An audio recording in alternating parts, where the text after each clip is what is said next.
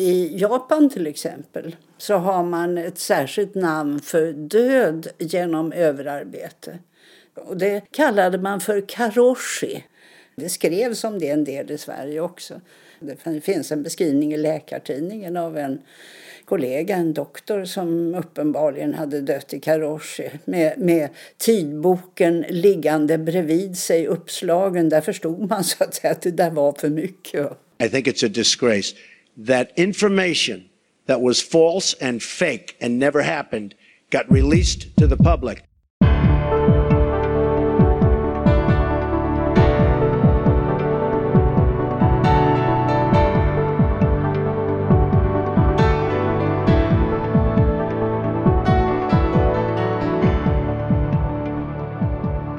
Varmt välkommen önskar jag dina öron och din uppmärksamhet till Sjuka fakta.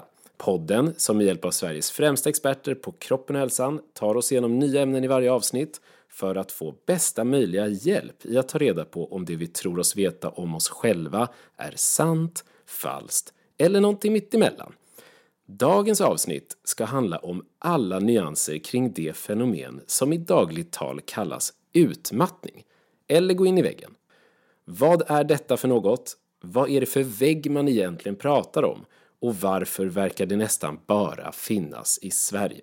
Dagens gäst som ska hjälpa oss med dessa frågor är i botten psykiatriker och var i många år ledande inom forskning kring depression och självmordsförebyggande verksamhet. År 1973 blev hon doktor och år 1982 blev hon utnämnd till professor i psykiatri vid Karolinska institutet i Stockholm. På 90-talet tog det hela en ny vändning i och med en ovanlig ökning av depressionsdiagnoser i landet. Hon blev ombedd att utreda fenomenet närmare, identifierade något som inte funnits i skolböckerna på hundra år och kom senare att kalla detta för utmattningssyndrom. Hon är kanske den person som kan mest om detta av alla som vandrar på denna jord och idag är hon med oss för att bjuda på en ovärderlig inblick ett varmt välkomnande till Sjuka fakta, professor emerita Marie Åsberg. Tack. Första fråga. Hur gick du från att vara en prominent röst kring självmordsförebyggande till ansiktet utåt om utmattning? Jag blev övertalad. Eh, det var så att eh, jag var prefekt, det vill säga jag var chef för en institution på Karolinska institutet och där fanns ju massa olika prominenta forskare i olika ämnesområden. Och där fanns också en kollega till mig som hette Åke, och heter fortfarande Åke Nygren. Och han eh, hade sysslat med försäkringsmedicin och hade insyn i de här stora avtalsförsäkringsdatabaserna som vi har i Sverige som är eh, den försäkring som sparkar in i tillägg till den vanliga sjukförsäkringen. Det här var 1998. Och i dem så såg man just det här som du nämnde att det var en sån ökning av patienter som var sjukskrivna för depression men också väldigt många som var sjukskrivna för något som hette utbrändhet som jag väl inte trodde varken visste eller trodde så särskilt mycket om på den tiden. Och Åke övertalade mig att att vi skulle titta på vad det här var för någonting. För då 98 så var det väldigt mycket, det hade skett en stor ökning i det. Och det var hans intresse alltså med hur eh, folkhälsan förändras. Och jag sa först att det kan inte vara depression för att depressionssjukdomar de är eh, ganska stabila i befolkningen år efter år. Det ligger på mellan 4 och 5 procent av befolkningen som har en depression. Och att det plötsligt skulle öka på det här viset, det verkar väldigt osannolikt. Eh, vi tittar på det, sa han, och så gjorde vi det och började titta på patienter som vi fick ifrån ett av de här försäkringsbolagen och intervjua dem. Och det var helt klart, alltså, de fungerade inte. De mådde väldigt dåligt men, men de såg inte ut som de patienter som jag var van att se. För jag hade ju hållit på då i 20 års tid. Och då började jag och de som var omkring här undra vad är det här för någonting? Och det var en så pass spännande fråga så att den har jag sysslat med de snart 25 åren som har gått sedan dess. Vad är det här för någonting egentligen? Jag nämnde här i inledningen också att man dammat av ett fenomen som beskrevs i gamla skolböcker. Och då har jag letat till mig att det kallades för neurasteni. Stämmer. Det var 1869 en amerikansk läkare som hette Bird. Och han eh, beskrev första gången ett föredrag för Bostons läkarförening. Och då sa han till sina kollegor där som han pratade för att det som jag ska beskriva för er, det är ingen ny sjukdom utan det är ett tillstånd som ni känner väl till. Men det som jag vill göra nu det är att jag ger det ett namn och jag har en förklaring på hur det uppkommer.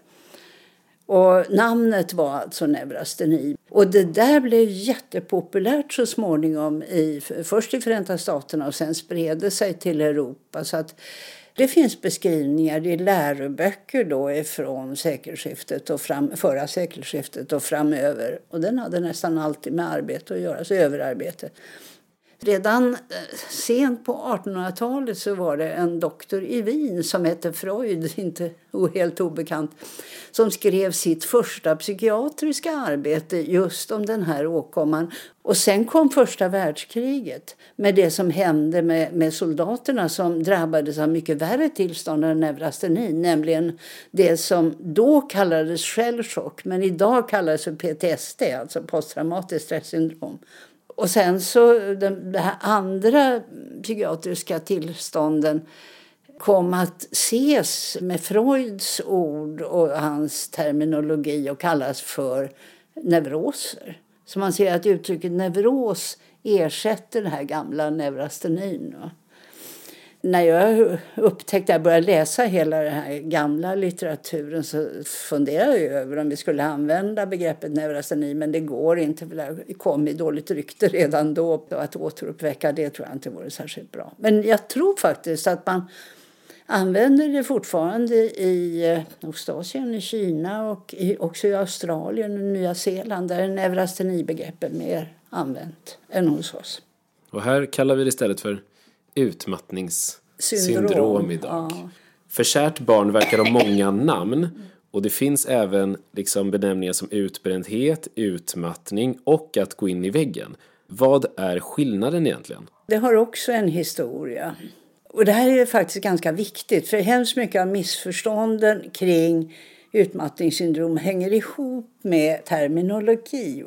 Därför att i den här stora gruppen av människor som är trötta på sitt arbete som är i någon mening överansträngda och som inte mår bra och som kanske inte trivs. I den så finns det en liten grupp som blir på riktigt sjuka och det är de vi kallar för utmattningssyndrom.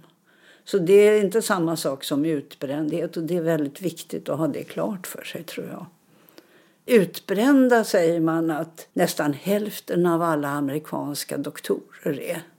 Och det betyder ju inte att de är sjukskrivna och oförmögna att fungera. Det betyder att de har problem med att engagera sig i ett arbete som har slitit ner dem.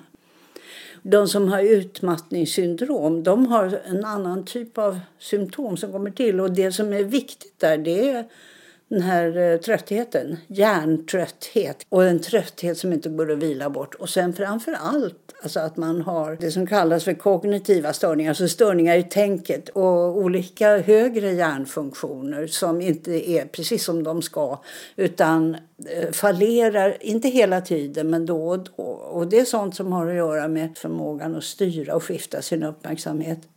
Kan man inte det så kan man inte koncentrera sig, man kan inte läsa, man kan inte planera saker. Och att gå in i väggen? För många av de här som blir sjuka med ett utmattningssyndrom så är insjuknandet som de själva ser när de kommer och söker hjälp ofta lite dramatiskt. Och det kan vara det kan vara en plötslig panikattack, en människa som aldrig haft panik eller ens ångest förut. Eller det kan vara mer vanligt tror jag. Det är någon av de här kognitiva funktionerna som plötsligt fallerar. Så att jag står på gatan och så plötsligt vet jag inte var jag är och vet inte hur jag ska gå för att komma hem. Och det är ju väldigt skrämmande. Man kan tro att man har fått ett stroke eller någonting sånt. Och det där kommer ofta väldigt plötsligt. Och efter någon sån där grej så kan det bli så att man, man bara slutar att fungera. Jag, jag, har patienter som har vaknat upp en morgon och inte kunnat ta sig i sängen. Inte för att de har haft ont och inte för att det har varit något fel på musklerna utan därför att hjärnan kommer inte riktigt ihåg hur den ska bära sig åt för att ge de där instruktionerna om hur man gör när man ska gå ur sängen. Och det är klart, då blir man ju jätterädd då, när man drabbas av något sånt där. Och då menar man att det, det är det där som är att gå i väggen. Och... Just det. Finns det någon föreställning om utmattningssyndrom eller kring utmattningssyndrom som har överraskat dig under alla dessa år som du har jobbat med fenomenet? Någonting som förvånade mig när jag först stötte på det Fast sen när jag tänkte över det så tyckte jag det kanske inte var så konstigt. Det var utmattningshypokondri. Alltså jag stötte på människor som inte vågade stressa därför att de var rädda för att de skulle bli utmattade. Det trodde inte jag skulle hända. Men det är ju en missuppfattning om utmattningssyndromets natur. För det är ingenting som man eh, får efter att man anstränger sig väldigt mycket under en dag eller två dagar eller en vecka eller en månad. Utan det är någonting som kommer efter många månaders ansträngning och utan tillräcklig vila. Det finns alltså flera krav för att man ska komma in i ett sånt här tillstånd. Vilka tenderar att drabbas av utmattningssyndrom? Finns det könsskillnader? Finns det åldersskillnader? Är det någonting du känner till? Mm. Könsskillnader finns det förvisso. Alltså det här är mycket fler, mycket fler kvinnor än män som drabbas. Och eh, det är väl inte riktigt klart om det hänger ihop med biologiska könsskillnader, att kvinnors hjärnor på något sätt skulle vara känsligare eller om det hänger ihop med mängden stressfaktorer och bristen på återhämtning. Det finns olika meningar om det där men väldigt många som jobbar med utmattningssyndrom tror att det egentligen inte är så stor skillnad på män och kvinnor i det här avseendet utan det som är det är att kvinnornas arbetstid är i allmänhet en eller ett par timmar längre än männens. Sen är de dessutom ofta sysselsatta i sådana yrken där man har svårt att släppa det man gör eh, när man går hem på kvällen därför att man har, har ett så stort mått av engagemang i patienter eller klienter eller elever eller vad det nu är för någonting. Det här är ju vanligast i vissa yrken. Det vanligaste yrket är lärare, förskollärare och sen har vi all vårdpersonal och omsorgspersonal. Och det är framför allt de yrkena och det är ju kvinnoyrken. Solidariteten gör att man håller på längre än man kanske skulle. Att man inte tillåter sig att vila. Och jag tror att det är, det är de här två sakerna. Alltså att man är dels väldigt solidarisk med de man jobbar med eller för och också att man kanske har väldigt stora krav på sig själv. Att det ska vara väldigt bra det man gör. Så att det här med att man jobbar bra är hemskt betydelsefullt för ens inre människa så att säga. Finns det något eh, sammanhang eller något forum som du har stött på där du tycker att risken för att bli utmattad inte finns? När jag var barn så var jag mycket med bönder. Och de tror jag verkligen inte blev utmattade fastän de arbetade ju väldigt, väldigt, väldigt hårt. För. Men de vilade också. Jag tror det, det är väldigt mycket det som är skillnaden för oss och som det var förr i världen. Och jag tycker Bird hade, han med neurastenin, han hade en poäng när han förklarade att orsaken till ett utmattningssyndrom skulle på något sätt ligga i teknikutvecklingen, i det moderna livet, det moderna sättet att vara. Han talade om klockorna som gick rätt och tågen som gick fort men eh, jag tror han hade en poäng, men han siktade på fel sak. Därför att Eh, det som hade hänt alldeles innan, i mitten på 1800-talet var att vi för första gången hade fått tillgång till billigt ljus. man tänker sig vad det måste ha inneburit. Alltså. För att människor som tidigare sov på natten och arbetade på dagen när det var ljust de eh, kunde fortsätta att jobba på kvällen och på natten. Och det kan vi ju fortfarande. Alltså, vi respekterar inte våra biologiska rytmer. Jag tror att det är väldigt viktigt faktiskt. Det kräver sin gränssättning och ja. det är också någonting vi kanske kommer att komma in på lite längre fram. För vi ska idag ta oss igenom utmattning som syndrom betraktat och lära oss mer om vad det är för något, vilka som drabbas och vad man kan göra åt saken om man är drabbad. Vi ska presentera detta som en dag i en sådan persons liv. Under avsnittets gång så kommer vi vara med om lite olika situationer och ställningstaganden som tillsammans både ska ge en bild av hur det kan se ut för någon som är på väg att gå in i väggen och vilka beslut som kan få bägaren att tippa över. Och för att inte förvirra mig själv, eller lyssnarna, eller dig Marie, så, så drar vi igenom fem stora föreställningar för dagen och sen dyker vi ner i skolbänken och lär oss allt om det här ämnet som kan vara bra att veta. Och dagens fem föreställningar är följande. Utmattningssyndrom drabbar bara känsliga individer. Om man inte kraschar så är det inte utmattning. Utmattning är alltid kopplat till arbetet. Vilar man tillräckligt länge så blir man frisk. Och utmattningssyndrom är ett svenskt fenomen och inte en riktig sjukdom. Klockan ringer 07.30, dags att stiga upp. Är det någon skillnad redan här avseende nattens sömn hos någon som är utmattad, på väg att bli utmattad eller som inte alls är i riskzonen? Ja, absolut. Alltså det, och det är väldigt intressant och faktiskt inte tillräckligt känt tycker jag. Men det är en väldigt lång väg till den där väggen. Det är inte så att man hamnar, det har jag sagt förut, men det är inte så att man hamnar i vägen från en dag till en annan. Utan man, man får verkligen anstränga sig under lång tid för att, att komma därhen. Och under den tiden, i det som man skulle kunna kalla för en riskfas eller en prodromalfas om man vill använda ett medicinskt ord, så har man ju också symptom. Det är inte ett utmattningssyndrom men det är saker som visar att man är i riskzon. Och en av de sakerna är ju att man offrar, först offrar man sömn. Det vill säga man har så hemskt mycket omkring sig och man funkar kanske inte lika bra som man har gjort tidigare och då tar det längre tid att göra arbetsuppgifterna och då måste man offra någonting. Man måste saka någonting för att kunna fungera och då blir det väldigt ofta sömnen. Och sen allt eftersom stressen ökar och tiden går och man inte får avspänning då, då får man i allmänhet svårt med att sova. Så att man eh, vaknar eller kan inte somna in, kan ha svårt att somna om och det mal och mal och mal i huvudet. Ja, varför gjorde jag inte så? Och ska jag göra det? Och jag orkar inte upp imorgon och jag orkar inte om jag inte får sova nu, jag måste sova. Och så sover man inte. Och så är det i allmänhet också när det här eh, passerar över ett utmattningssyndrom. Alltså att sömnen är störd och man sover lite och man sover ytligt och man får inte tillräckligt med djupsömn.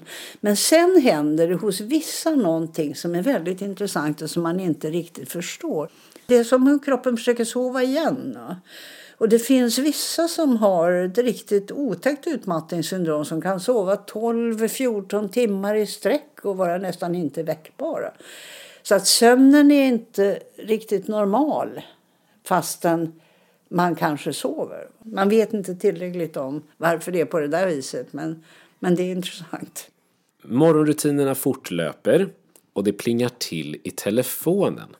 Var är du? Vi är på plats och väntar in dig. Du inser att du har bestämt tid för brunch med några vänner och har helt glömt bort tiden.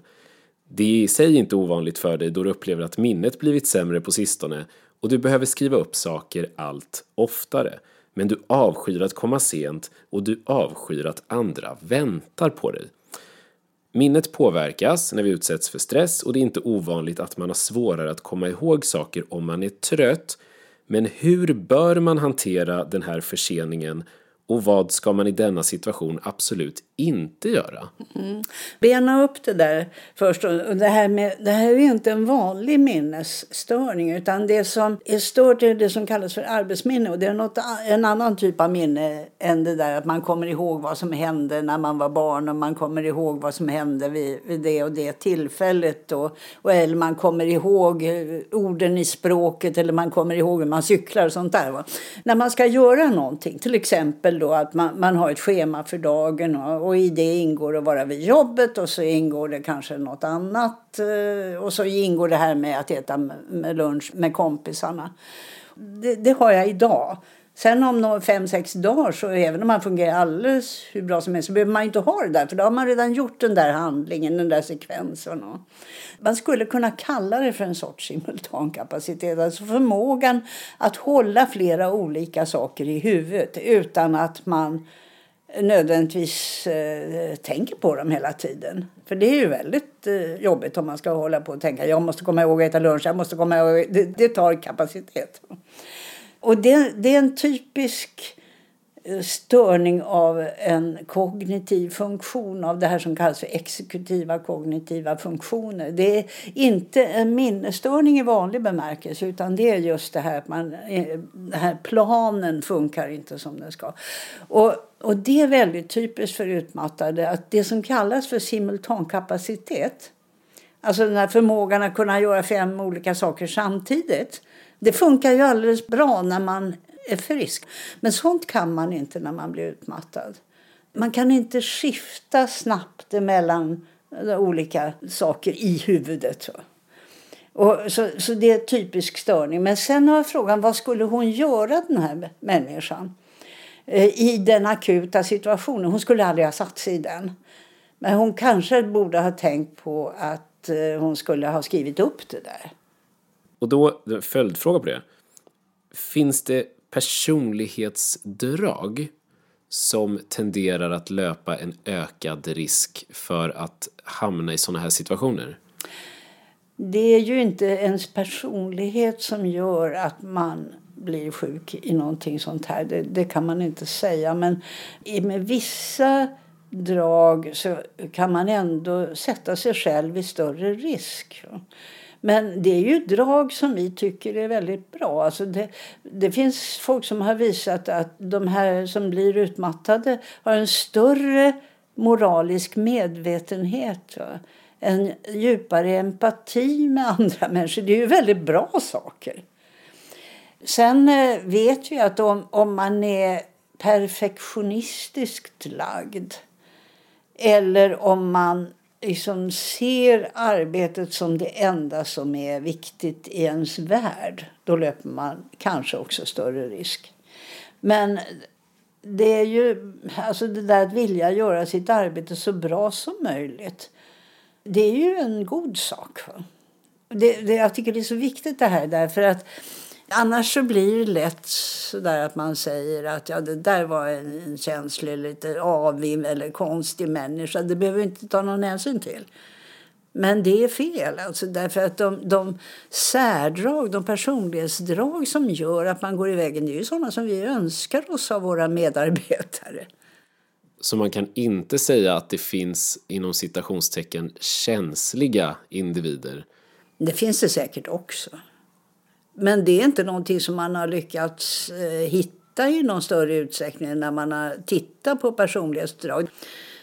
Sen kan man ju säga att med vissa personlighetsdrag så kan det också vara svårare att, eh, att arbeta på sin rehabilitering. Men det kan ju vara svårt för en som är väldigt, väldigt eh, beroende av att vara duktig i arbetet eller som har perfektionistiska drag att ge upp att vara perfekt och att försöka jobba hårdare än man egentligen kan. Om man har kört stenhårt och kört över det som egentligen går att göra för en människa och om man eh, blir sjuk och sen blir man frisk och så kommer, ska man tillbaka till ett arbete. Och då är man ju så illa tvungen att ändra på sig för att inte bli sjuk igen. Berättelsen fortsätter. Du stålsätter dig, kommer till brunchen och känner att du får energi av dina kompisar. Men det är ganska stimmigt inne på restaurangen och du tycker att det är svårt att hålla fokuset uppe. En av vännerna kungör sin förlovning och trots att du såklart är glad för hans skull så har du lite svårt att engagera dig i samtalet. Och när du tänker på det lite närmare så har du faktiskt svårt att känna glädje i sånt som du tidigare blivit glad av. Och här kommer ändå en viktig fråga, för det talas även på stan om utmattningsdepression Vad är detta och hur skiljer det sig från utmattningssyndrom? Det är en väldigt bra och ganska svårbesvarad fråga. Men det är ju så att ifrån början så, så trodde man ju att det här var depressioner. Och om man liksom sitter med och prickar av kriterier på en depressionsdiagnos så är det väldigt ofta så att de här patienterna fyller kriterierna. Men för en erfaren psykiater som har sett väldigt mycket patienter så beter sig inte som deprimerade människor brukar göra. Och då är det så att depression det är ett av de absolut bredaste och konstigaste begreppen inom psykiatrin. För det kan betyda så många olika saker och det kan betyda saker på olika nivåer. Man kan ju säga att ah, jag gjorde det och det och det var dumt och sen blev jag deprimerad flera dagar efteråt. Men det, det man menar då är att man är ledsen under tidens gång så, att säga, så har det funnits olika sätt att se på det här. Och ibland har man velat avgränsa och sagt att det här, vi ska ha strikta kriterier. Det här är en ganska liten sjukdomsgrupp. Eller liten blir den aldrig, men, men den är avgränsad och så. Och ibland så säger man att allting där en människa är allra minsta lilla ledsen över tre, fyra, fem, sex dagar är en depression. Och det var på det sättet som vi gjorde, som jag gjorde, när vi först började titta på de här patienterna så tänkte jag det här, de, de liksom prickar av kriterierna här så borde det här vara en depression, men det ser inte ut som en depression. Det var alltså det här breda depressionsbegreppet. Och så kom jag ihåg att när, på 60-talet när jag var alldeles ny i psykiatrin så hade vi på den kliniken där jag arbetade besök av en schweizisk professor som berättade just om det här väldigt breda depressionsbegreppet. Och han sa att det fanns tre sorters depressioner. Jag kommer ihåg det här fortfarande. Det var endogena depressioner, det var neurotiska depressioner och så var det det som han kallar för erschöpfungsdepression och det hade jag aldrig hört talas om då och jag hörde inte talas om det sen heller under väldigt många år. Men när jag såg de här patienterna som sa att de hade gått i väggen så tänkte jag att det var kanske det han menade, den här gamle professorn. Det här kanske var i Erschöpfungsdepression. Och då översatte jag det från tyska till svenska och kallade det för utmattningsdepression. Och det slog ju an. För det, det, det, folk kände igen sig i det. Patienter kände igen sig, doktorer tyckte det var ett bra begrepp och sådär. Och sen kom det att användas. Men sen så allt eftersom vi fortsatte, det var många då forskare och andra som jobbade med utmattningspatienter så kom vi tillsammans 2002-2003 för att liksom resonera om det här tillståndet, vad man visste om det. Det var Socialstyrelsen som hade fixat möjligheten för oss att, att liksom gå igenom litteratur och skriva om det. Och då sa vi ju allesammans att det här är ju inte en depression, det här är något annat. Och så kom frågan då, ja men vad ska vi kalla det då då? Och då kom det här, ja men okej, vi kallar det för utmattningssyndrom. Och sen så spikades det. Och det är det som, som har lett till det här missförståndet att det är ett tillstånd som bara finns i Sverige. För det är naturligtvis inte sant. Men utmattningsdepression existerar alltså inte Nej. inom vården för Nej. det här tillståndet? Inte längre. Nej. Bara så att det är tydligt. Men det är väldigt många som använder begreppet. Varje dag? Eh... Jag tror att det är viktigt att eh, skilja på det. Därför att det finns ju inte inte någon så att säga, specifik behandling för ett utmattningstillstånd som något piller som man kan ge och så blir det bra om ett par veckor. Det, det är inte så. Men om man kallar det för utmattningsdepression så då tror man kanske att det kan vara på det viset att man skulle kunna behandla den här depressionsdelen i det med vanlig depressionsbehandling. Och det har ju erfarenheten visat att det funkar inte. Brunchen är klar och ganska kort därefter känns det som att någon tagit all din energi. Du beger dig hem för att vila och hör av dig till din sambo på vägen som du skulle möta upp och säger att du helt enkelt inte orkar. Sambon är förstås förstående och påminner dig om eftermiddagens arbetsintervju. Du har nämligen länge sagt att du vill komma ifrån din nuvarande, nuvarande arbetsplats som du är övertygad om är orsaken till din trötthet. Så intervjun vill du inte under några omständigheter missa.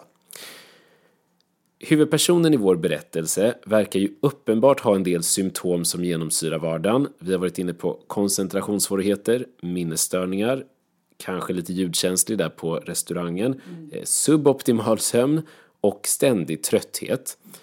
Vilka andra symptom riskerar man att få om man inte får tillräckligt med återhämtning över tid? Ah, det viktiga, om man har ett utmattningssyndrom, om man väl har kommit därhen, då är de centrala symptomen det är det här att tänket inte funkar, det kognitiva störningarna och tröttheten. Och så att man blir väldigt stresskänslig. Alltså att man, det här är ju episodiskt. Va? Det är ju inte så att man inte funkar hela tiden utan det kommer, man utsätts för någon liten, liten belastning och så klappar man igenom totalt. Va? Det här är ju ofta människor som säger att de har varit jättestresståliga tidigare och så plötsligt så tål de ingenting. Så det är de tre grejerna som är typiska. Men sen på vägen dit och i tillägg till de här centrala symptomen kan man ha nästan vad som helst. Alltså man kan ha ångest, man kan ha panikkänslor, man har ju sömnstörningar som vi sa, man kan få besvär med magen och man kan få, det är väldigt vanligt att man får muskelspänning. Det börjar nästan alltid med att man känner sig spänd där i axlarna och nacken och, kanske får ont i ryggen och, och sådana saker. Men det centrala det är alltså de här kognitiva störningarna, tröttheten och stresskänsligheten. Och en sån här akut orkeslöshet, Alltså att man gör någonting för att man känner att man kanske har lite ork och plötsligt liksom hammar i huvudet, orkar ingenting. Mm. Så kan det ju för all del vara ganska normalt också. Det är ju viktigt att eh, tänka på också att man kan ju vara in till döden trött om man har jobbat genom ett jourdygn eller man har varit ute och seglat i storm eller någonting sånt där som något som har krävt att man var vaken och så. Och det är ju inte något sjukligt utan det är fullständigt normalt. Men då återhämtar man sig ju med vila. Det som är bekymmersamt vid utmattningssyndromet är att man har liksom fastnat i det där tillståndet när man är så där in till döden trött. Och det hjälper inte att man vilar. Ja, men det finns ju också de som är mentalt trötta men har hur mycket upplever de själva kanske fysisk ork att man fortfarande går på gymmet för att på något sätt eh, avreagera sig är det då inte utmattning? Jag förstår vad jag menar. Om man ja. har väldigt mycket kroppslig fysisk energi Nej, men har svårt men, att hålla men det kan man mycket i... väl vara utmattning ändå. Det tror jag hänger ihop med att många av dem, när, när de får den här gå i väggen-upplevelsen och så slutar huvudet att fungera som det ska och man är så fruktansvärt trött. De är ju nästan alltid duktiga, ambitiösa människor så de försöker göra vad man kan. Och då har de hört att, att det är väldigt bra med fysisk träning. Och, och då ser de till att de får det. Alltså det, hästtjejerna, de som var hästtjejer i ungdomen kanske börjar rida igen. Och väldigt många börjar simma eller de tar långa promenader eller de går till gymmet va, när de är sjukskrivna och har tid att göra det. Så de, de får ju upp sin fysiska kondition och sin fysiska hälsa och ser ganska blomstrande ut. Men huvudet hänger inte med därför att huvudet tar längre tid på sig för att återställa sig så att säga. Mm. Så ja. därför är det svaret på din fråga att ja, man kan ha ett utmattningssyndrom och vara i fysiskt toppskikt. Och vår karaktär här är ju övertygad om att arbetsplatsen bidragit till det försämrade måendet. Hur ofta tycker du att det är på det viset? Väldigt, väldigt ofta, nästan alltid. Alltså, det är lite skillnad på könen där. Därför att för kvinnor så är det väldigt ofta kombinationen. Alltså jag har så mycket att göra på arbetet så att det blir trassel där hemma. Min man tycker jag är tråkig och besvärlig och jag vill inte vara med på något kul och jag vill inte ligga och alla, alla sådana där grejer. Men med männen så är det mer exklusivt arbete. De har inte relationsproblemen eller de där hemmaproblemen eller berättar inte om dem på samma sätt. Det där är möjligt att det ändrar sig allt eftersom killar får allt mer ansvar för det som är där hemma. Så är det möjligt att deras utmattningsmönster kommer att se mera kvinnliga ut. Jag vet inte. Det får man väl se. Men, men det måste alltså för att förtydliga bara för den som eh, funderar kring det. Det måste alltså inte heller nödvändigtvis vara kopplat till arbetet för att vara en utmattning. Alltså det beror på vad du menar med arbete. För att det, är inte, det spelar ju ingen roll om du har lön eller inte. Va? Det kroppen reagerar, hjärnan reagerar förmodligen med, på samma sätt oavsett om du har lön eller inte. Det kanske blir lite besvärligare till och med om du inte har lön. Om du tänker att du tar ansvar för sjuka anhöriga till exempel, sitter och vakar och inte kopplar av någonsin så föreställer jag mig att det kan bli Ja, precis. Det blir ju en, en överansträngning och belastning över tid även om det beror på privatlivet och Exakt. inte att du går till ett 9 till 5 jobb. Exakt, Ja. det har att göra med att du, du gör någonting längre och mer än vad du egentligen din kropp är rustad för och du får inte återhämtning. Och det där att inte få återhämtning det är ju centralt. Alltså, om du jobbar svinaktigt hårt som det här som jag sa med bönder? Men du får din återhämtning så får du inte ett utmattningssyndrom. Då hänger din hjärna med bättre. Och då ska jag som en sista innan vi går in i nästa del och fortsätter historien så en väldigt allmänt förekommande situation som många kanske kan känna igen sig i.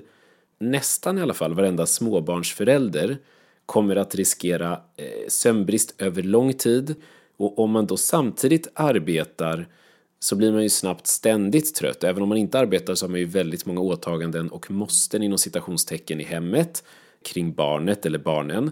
Och om man då börjar få svårare med koncentration och minne och aldrig känner sig utvilad, är det också utmattning? Jag får gå kring din fråga lite grann. Alltså, vi ser när vi tittar på, på människor med utmattningssyndrom en överrepresentation av människor som har bekymmer med barn för att barnen har neuropsykiatriska syndrom. ADHD-barn till exempel, autismbarn. Och man har ett sånt, det är fler än vad man skulle förvänta sig. Och då kan man ju förstå att det blir en extra belastning. Alltså du har dels ett väldigt eh, kanske arbete som kräver, kräver väldigt mycket av dig. Plus att du har ett barn som kräver väldigt mycket av dig. Det är ju så. Det är möjligt att det inte är, att det inte är möjligt att klara en sån uppgift. Att man kanske borde ha mycket kortare arbetstid för småbarnsföräldrar än vad man egentligen har. Det tror jag kanske vore en bra sak. Historien fortsätter nu när en längre powernap är över. Utvilad är du inte, men den akuta orkeslösheten är borta och nu ska du förbereda dig för intervju. Du ser till att åka i god tid för att inte behöva stressa. Det var den här lättväckta stressen som vi var inne på förut. För du har nämligen den senaste tiden upplevt att hjärtklappningar drar igång för minsta lilla. Ibland till och med när du sitter hemma i soffan och bara tittar på TV. Du har inte förstått vad det beror på, men det till trots har du inte sökt hjälp. Så fort det lugnar ner sig på jobbet kommer det säkert gå över, tänker du. Sant eller falskt? Det beror ju på. Det beror verkligen på. Alltså. För det första så är det inte så helt lätt att få det där fantastiska jobbet när man inte mår bra. Man har svårt att sälja sig själv då i ett sånt läge. Men om man nu lyckas göra det så innebär ju det att få ett nytt jobb en extra belastning. Och det kan ju vara mycket glädje och så i det men det finns ju en risk att man också tar i mer än vad man orkar. Å andra sidan så är det så att jobbet har bidragit till att man har gått till väggen. Det är väldigt stor risk att man, man får ett återfall om man kommer tillbaka och inget har ändrats på jobbet. Och vi vet alltså att de som klarar sig bäst är de som har bytt jobb. Så att det, det beror sig på. Det kan vara väldigt bra. Och hur är det, kan man, kan man bli helt frisk från utmattning? Då? Oh ja, det kan man. Det som de flesta känner av efter det att de har blivit bra från ett utmattningssyndrom det är stresskänsligheten. Och det brukar jag säga till mina patienter på den tiden jag ännu hade patienter att det ska du vara glad över. För det är liksom ett skydd för dig. Alltså om du har kvar en stresskänslighet så minskar ju risken för att du får ett återfall därför att du återigen sätter dig i en sån här omöjlig situation som du var när du blev sjuk första gången. Så det... Mm. Nej, men jag, jag, jag tänker bara, det är bara en, en reflektion jag får och det är ju att det finns ju de som föreställer sig, och det finns en sån föreställning, nu har vi inte den som en huvudföreställning, men att man kan få bestående hjärnskador av utmattning och utmattningssyndrom. Är det då den här sänkta stresströskeln Ja. som man kanske pratar om då? Bestående hjärnskador, då, det låter väldigt illa. Det, vi ska inte kalla det för det. Alltså man ska tänka på vad hjärnan är för sorts organ. Va? Den, förändrar sig ju hela tiden. Det ligger i dess natur att, att den ska hjälpa dig att anpassa dig till de livsomständigheter du är i. Om du har haft ett utmattningssyndrom så är det så att väldigt många människor återgår inte till att vara så som de var innan de blev sjuka. Men det är ju inte säkert att man ska se det som en hjärnskada. Det är som en förändring så att säga, av hjärnans sätt att reagera som kanske är ändamålsenlig rent av. Ett skydd. Ett skydd, kanske.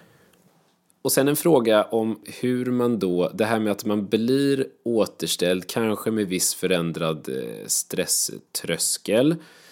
Eh, Är det vilans duration som avgör hur återställd man blir eller? Nej, vi har, vi har ingen aning om det. Det finns någon uppgift i Kristina Glises avhandling. Hon tittade på en grupp utmattningspatienter. Och det enda som hon hittade då som spelade någon roll det var hur lång tid hade man varit sjuk innan man sökte hjälp. Och ju längre man hade gått och dragit med det desto längre tid tog det att bli bra efteråt. Det var det enda hon hittade. Mm. Och det, vad den frågan kommer ifrån är ju egentligen att det är inte ovanligt att den här patientgruppen snabbt och under lång tid blir sjukskriven. Och då var det egentligen en ansats till en fråga om vilken funktion sjukskrivningen har i det här sammanhanget. Ja, det där är ju något som, som det har blivit mycket bråk om. För att Försäkringskassan har ju inte velat godkänna de här... Ibland har det behövts långa sjukskrivningar för människor som, som du sa förut i, något sammanhang, verkar vara väldigt pigga och fräscha och fysiskt starka. Och så säger de att jag kan inte jobba och det är en människa som ser alldeles blomstrande ut. Och, och det är klart att det är svårt att förstå att det kan vara på det viset. Så det är svårt med sjukskrivning för min fråga är lite vad sjukskrivningen fyller för funktion. Jag tror att det är så att, att eh, när man har ett utmattningssyndrom och det är liksom akut och man har de här symptomen då förmår man ju inte arbeta. Alltså, det är ju verkligen en eh, inskränker förmågan att arbeta om man inte kan planera, om man inte kan koncentrera sig, om man inte kan kalla fram den kunskap man behöver just det ögonblick man behöver den. Då sägs det ofta att ja, du får ta något annat jobb, då, något enklare jobb. Ja, jag vet inte vad det skulle vara för jobb som inte kräver eh, ett visst mått av arbetsminne. Alltså, alltså som inte kräver att man kan hålla tankarna på det som man har för handen. Alltså, jag vet inte om, om det är så mycket det att det läkningen skulle gå fortare om man vilar. Men jag tror det. Man har en naturlig läkning av ett utmattningssyndrom. Det har hänt någonting uppenbarligen i hjärnan. Och det läker. Men man måste ge det så goda läkningsbetingelser som möjligt. Du måste låta naturen ha sin gång. Det är lite grann som, du kan tänka dig om du bryter ett ben.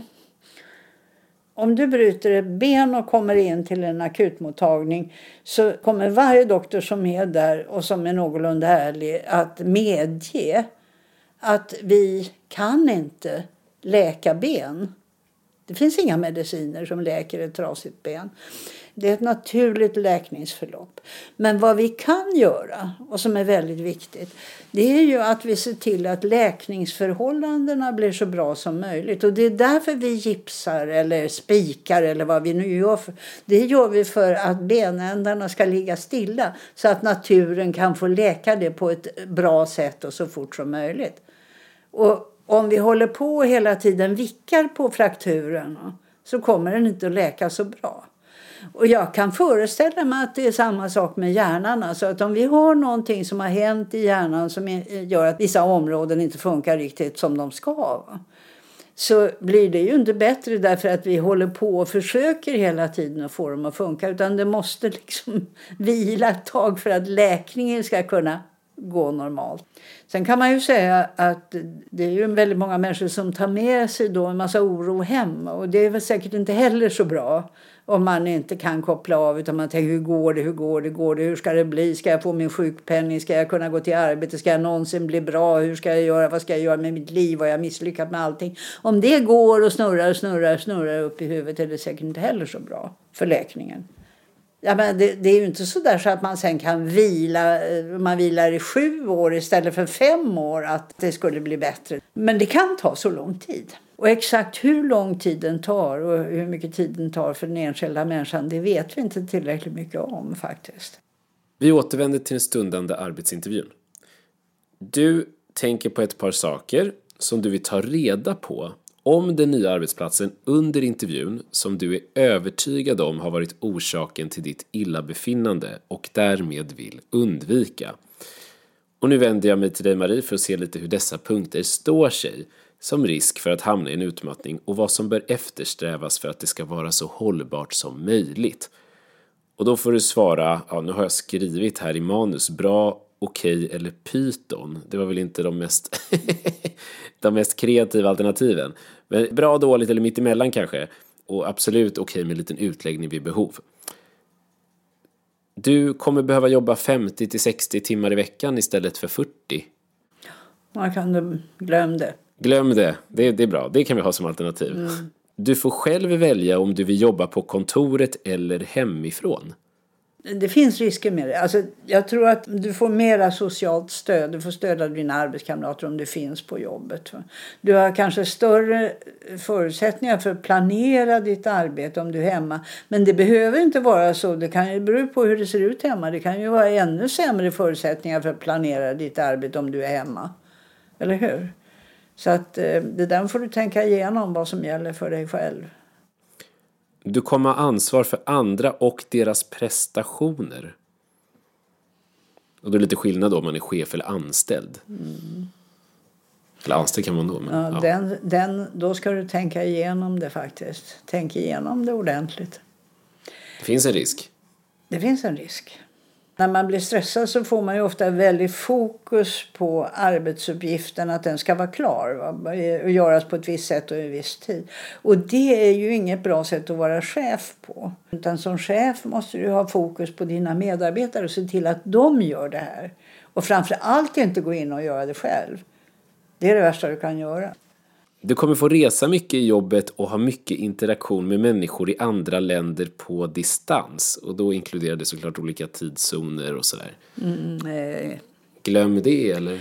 Ah, inte riktigt glömde, men nästan. Nästan glömde? ja. Du måste värna din egen dygnsrytm.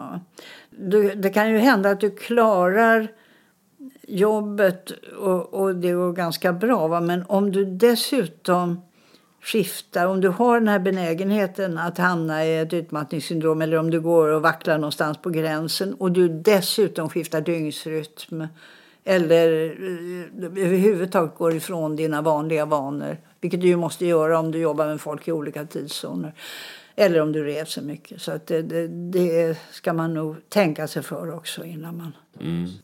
Och sista, du har ett bonussystem mm som ger dig högre lön ju bättre du presterar? jag tror inte du behöver det.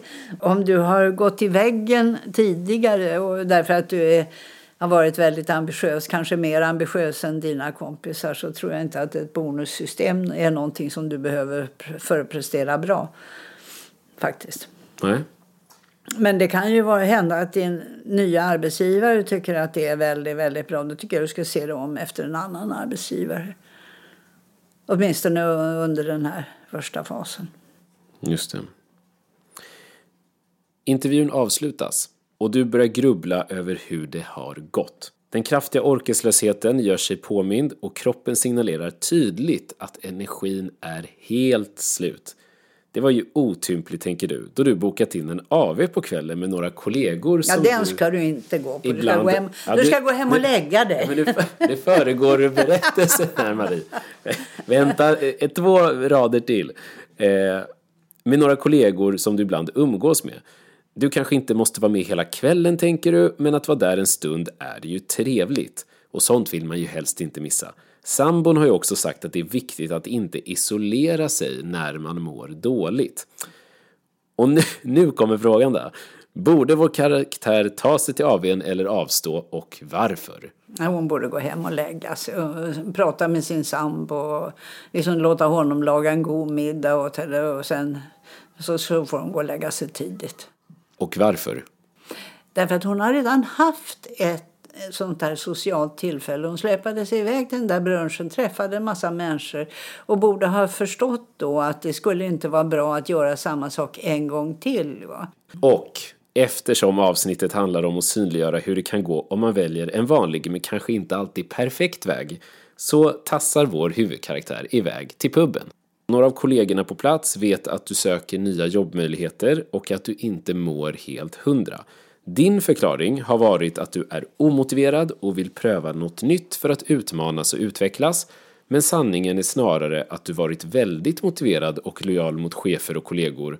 Du älskar ditt jobb, du har alltid ställt upp och du vill egentligen gärna vara kvar. Detta har dock resulterat i att du prioriterar bort sömnen, försökt att effektivisera vardagen och till slut insett att varje schemapunkt i livet blivit ytterligare en börda att bara bocka av. Hur vanligt, det här blir nästan som en repetition känns som. Hur vanligt är att denna bild föregår ett insjuknande i utmattning? Det är en klassiker. Vad jag tycker den här människan borde göra faktiskt. Efter, hon älskar sitt jobb och hon är förmodligen duktig. Och det talar för att hennes chef gärna vill att hon ska fortsätta fungera bra. Jag tycker att hon ska bita huvudet av skammen och gå och tala med sin chef. Förklara hur det står till. Vår erfarenhet är att de allra flesta chefer vill sina medarbetare väl.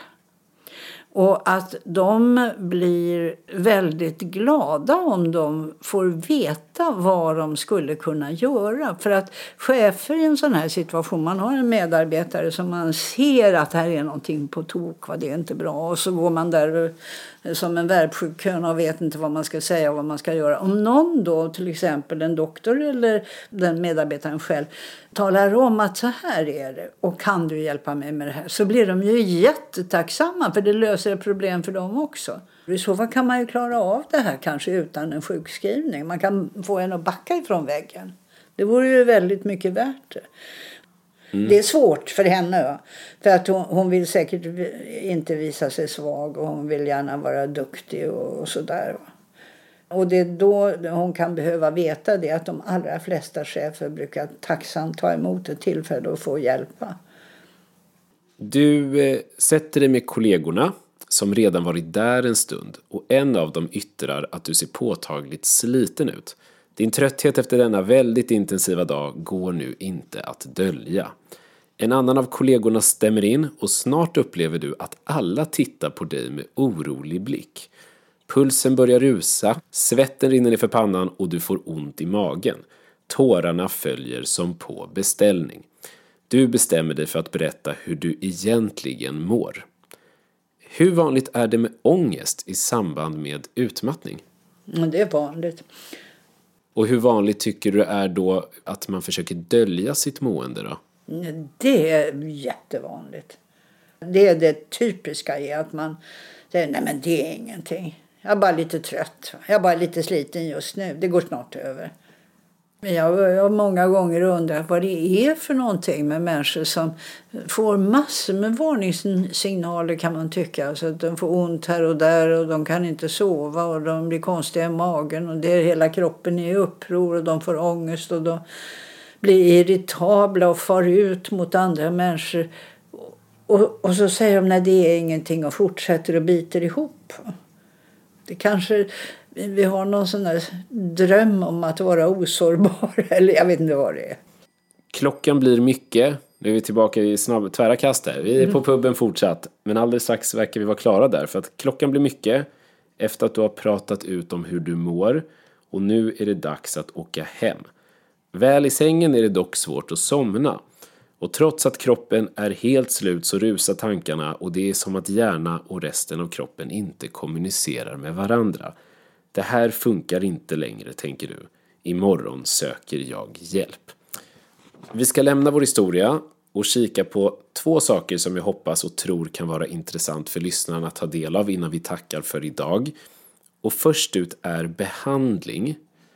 För vi har nämnt lite det här och varit inne på att man minskar kanske på det som har stressat upp en och varit en hög belastning oavsett om man kanske drar ner på arbetstid eller byter arbetsuppgifter eller sjukskrivning eller vad man nu, hur man nu väljer att tackla det.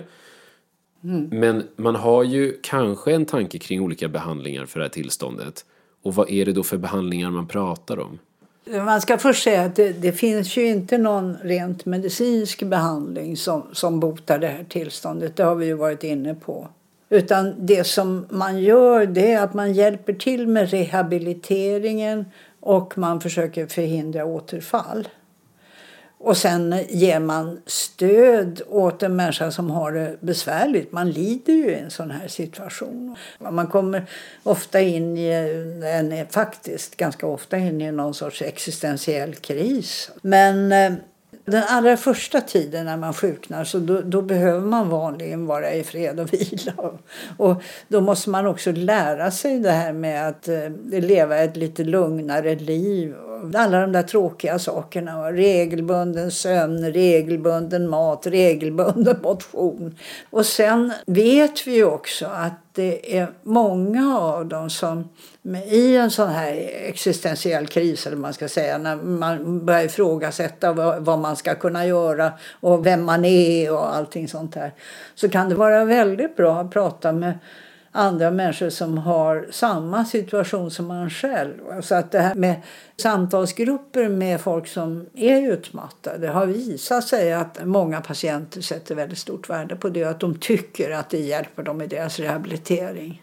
Och sen är det ju väsentligt att man lär sig det där med hur man sover. Och det är väl det som gäller. Mm, bra. Det var den ena delen. Ja. Den andra delen, eh, som jag gärna vill ta med dig innan vi avrundar, är att det finns lite ifrågasättanden kring utmattningssyndrom som diagnos. Mm. Och det sägs ofta, det här var ju lite det vi var inne på från början här också, men det sägs ofta att det inte finns i andra länder än Sverige och att det inte ens är en riktig diagnos. Och det grundar sig delvis, om jag förstått det hela rätt, på att den dök upp trots bristande underlag på publicerade studier kring detta. Skulle du kunna tydliggöra lite var dessa uppfattningar kommer ifrån och vad som egentligen gäller? Så här är det, att, att det inte skulle finnas i andra länder något sånt här, det, det är ju bara nonsens. Det är klart att det, det finns. Och om man tar i Holland, de är faktiskt före oss, nog duktigare än oss också på det här för de har hållit på väldigt länge med, med det. Och det, det hänger att det är Holland och Sverige som har det här som en sjukdomsbeteckning. För i andra länder så ser man det som ett eh, eh, en svårighet i samband med arbetet men inte någon biologisk sjukdom. Men det finns någonting som kallas utbrändhet. Det finns i alla länder och det har att göra med att man, man får en psykologisk reaktion på ett, ett arbete som är överbelastande och inte tillräckligt belönande. Men det är inte samma sak som den här sjukdomsbilden som vi pratar om med de kognitiva störningarna och tröttheten. Och det där såg holländarna väldigt tidigt att det fanns vissa fall av utbrändhet som gav en sjukdom och då kallade de det för clinical burnout. I England har det väl inte varit lika mycket diskussion om det. Där har man å andra sidan haft väldigt mycket diskussion kring kroniska trötthetssyndrom som inte är samma sak men har på, på visst sätt liknande symptombild. Och i de skandinaviska länderna så börjar det ju komma allt mer forskning och intresse för, för det här. Men problemet är att man har hela tiden olika sätt att skilja mellan den här psykologiska reaktionen, utbrändhet och sjukdomsbilden som man kan få efter väldigt lång tids kronisk stress. Och man, man drar gränserna lite olika och det är därför det blir förvirrat. Eh, inte en riktig sjukdom, säger man. Och, och då menar man att, att i, i många länder så talar man om utbrändhet och det är inte någon riktig sjukdom. Hon som hittade på det här begreppet burnout en gång på världen. Och hon såg det som, och det andra gjort också, som alltså att den här utbrändheten är ett sätt att slippa gå i väggen. Alltså att, att man drar tillbaka sitt emotionella intresse. Att man blir så att säga, cyniskt distanserad, likgiltig för arbetet när man inte orkar med det längre. Och då kanske man slipper det, det här utmattningssyndromet. För de är ju inte alls tillbakadragna och cyniska och ointresserade av sitt arbete utan det är de som fortsätter hela vägen. Trots alla varningssignaler, det är de som går i vägen. Just det. Var det en någorlunda begriplig förklaring? Det tycker jag var väldigt bra. Och utmattningssyndrom står för närvarande för en väldigt stor del av den sjukskrivning mm. som vi ser i Sverige idag. Och kritiker menar att man behöver bli duktigare på att särskilja detta från annan problematik och hänvisar ibland utmattningssyndrom som en slaskdiagnos med breda kriterier som är lätt att ta till i brist på annat. Mm. Håller du med?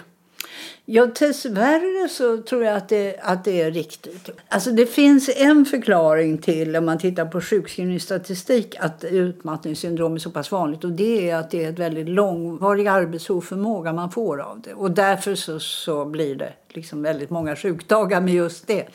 Men sen tror jag att det är också riktigt att, att man har använt det som en sorts slaskdiagnos. Och det hände med neurastenin. Det blev också en slaskdiagnos. Och det, väldigt många, depression är det i väldigt, väldigt hög grad. Ångesttillstånd, paniksyndrom är det också. Så det finns en tendens för sådana här åkommor där man inte har något blodprov eller något sånt som krävs för diagnosen. Att, att det fångar upp en massa tillstånd.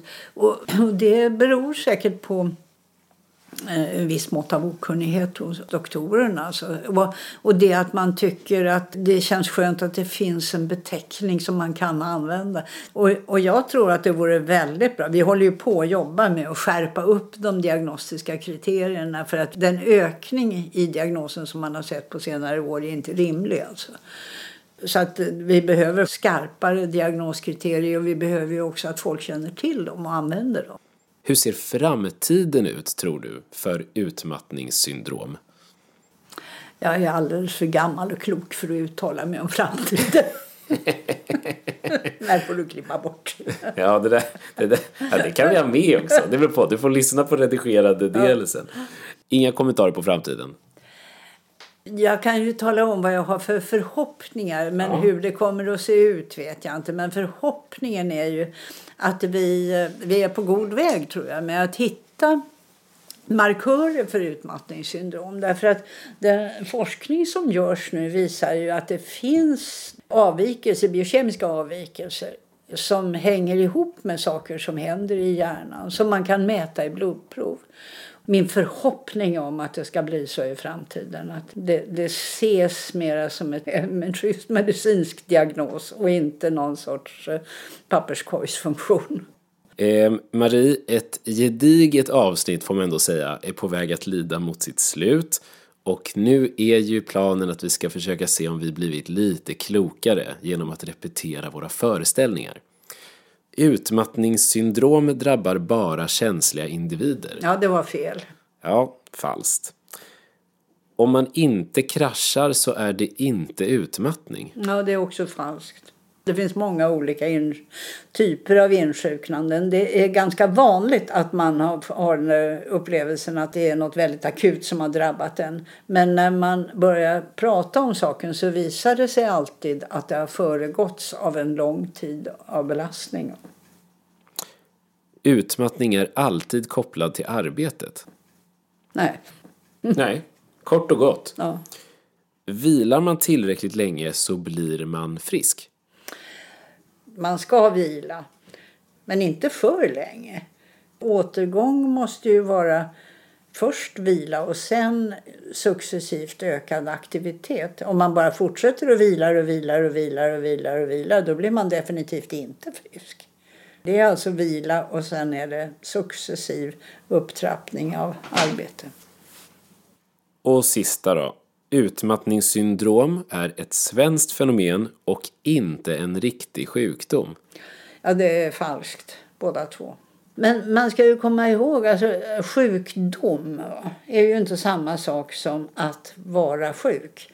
Utan när vi börjar tala om sjukdom då tror vi liksom att det finns någon sorts eh, saker, enheter, företeelser som vi kallar för sjukdom. Och som kan ha olika namn då, olika karaktäristika. Det kan vara mässling, lunginflammation, blindtarmsinflammation och så vidare. Men det missleder på ett sätt för vi får då lätt en idé om att det här är ting, saker som kan avgränsas. Och, och det är det ju inte alls utan de här sjukdomarna det är ju processer. Eller hur? Det är någonting som händer över en viss tid. Och det kan man ju säga att utmattningssyndrom är definitivt en process. Marie, sista bara. Om det finns någonting eh, som du skulle skicka med lyssnarna om de ska eh, tänka på en sak att ta med sig för att minska risken avsevärt för att gå in i väggen inom citationstecken eller drabbas av utmattningssyndrom. Mm. Vad skulle det vara för råd? Se till att du sover. Du ger dig tid för att sova. Med de orden, ett innerligt tack för din tid, för att vi fick vara hemma hos dig och eh, spela in det här samtalet, för dina år på området, din kompetens och för att du har hjälpt mig och lyssnarna att bättre förstå en av vår tids stora sjukskrivningsjättar, utmattning. Tack så mycket! Professor Merita Marie Åsberg var detta om utmattning. Har du frågor på avsnittet eller andra tankar och kommentarer så är du välkommen att ställa dessa till kontakt sjukafakta.se eller Instagramkonto sjukafaktapodcast. Flera spännande förslag på ämnen har kommit in senaste dagarna och med det börjar vi planera för säsong 4. Ett extra tack vill jag rikta till er som valt att stötta podden via Swish eller prenumeration. Det är otroligt roligt att det finns ett sånt stöd bland många av er lyssnare. Glöm inte att sprida ordet, betygsätt oss hemskt gärna så blir vi extra glada över att få fortsätta växa och göra avsnitt om de ämnen som ni vill lära er mer om. I nästa avsnitt kommer ett efterlängtat ämne från många av er lyssnare, nämligen pubertet. Är pojkar mer våldsamma än flickor under denna period? Varför är ungdomar trotsiga? Och hur gör man för att påverka pubertetens utveckling? Om detta och en hel del annat kommer vi att ta oss an då. Men tills dess, må gott, ta pauser och tro inte på allt. du hör. Thank you.